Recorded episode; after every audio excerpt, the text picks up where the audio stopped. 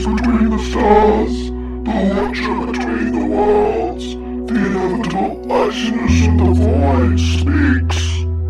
My multitude of eyes appears to have held protecting the universe and found a glimpse of events yet to come. Listen closely and witness the future while remaining within your present.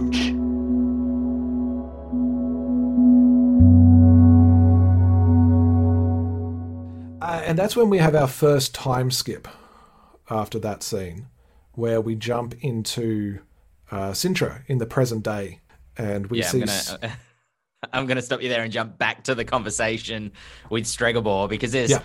There's so much in there, and not to slightly correct you, but the Alderman is not Stregobor. She well, no, the uh, Alderman's the- the- fake, isn't it? The Alderman's. Uh, No, no, no. The Alderman's the Alderman exists. It's just that, and again, this is like a thing from the novels. In the novels, Right. Geralt goes and has a full conversation with the Alderman. We're going to hear this phrase a lot in the novels. If you read the Star Wars extended universe, you'll know all this stuff. yeah. Um, uh, I can't think of the girl's name either. The young girl that like um that works for or something. Marilka, yeah, something like that. I, I couldn't tell because she looked about 12, but she seemed really into Geralt.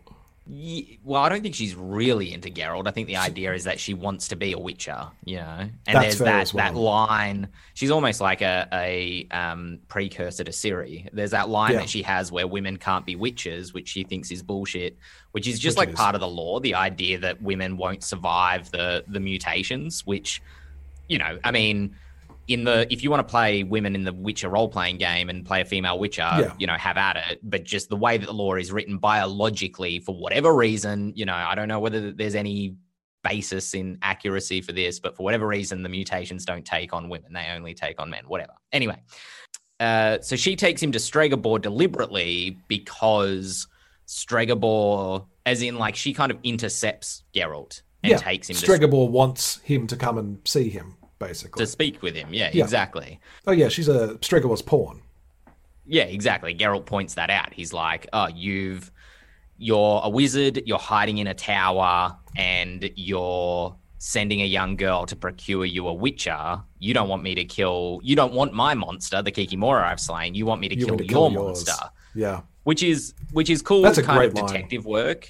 Yeah, it, it is a really fantastic line, uh, and it's great detective work. You know, you might have you, you might weave something like that for a inquisitive or a mastermind in your party to kind of figure out. You know, if they do an insight check, it's like, well, what you learn about this character is that he obviously has an intention for bringing you here. It's not happenstance Mm. that that you have been fetched for the wizard.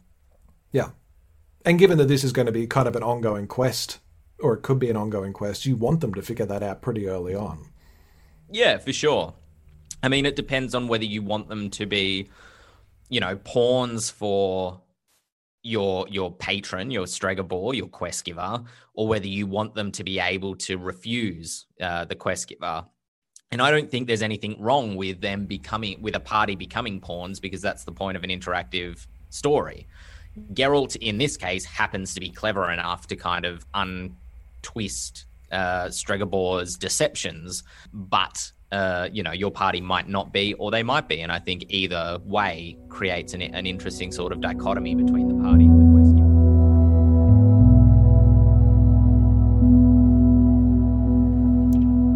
Thus does the temporal anomaly close before your mortal mind explodes like the corn kernels you so enjoy eating.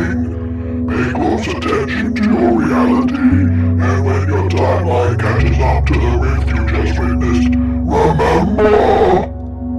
Down the log, the nothingness that awaits, the infinite gazer, the shadowy knowledge of what may be bids you farewell. Until the next time, the windows of reality open and grant you a glance at what lies beyond the stars.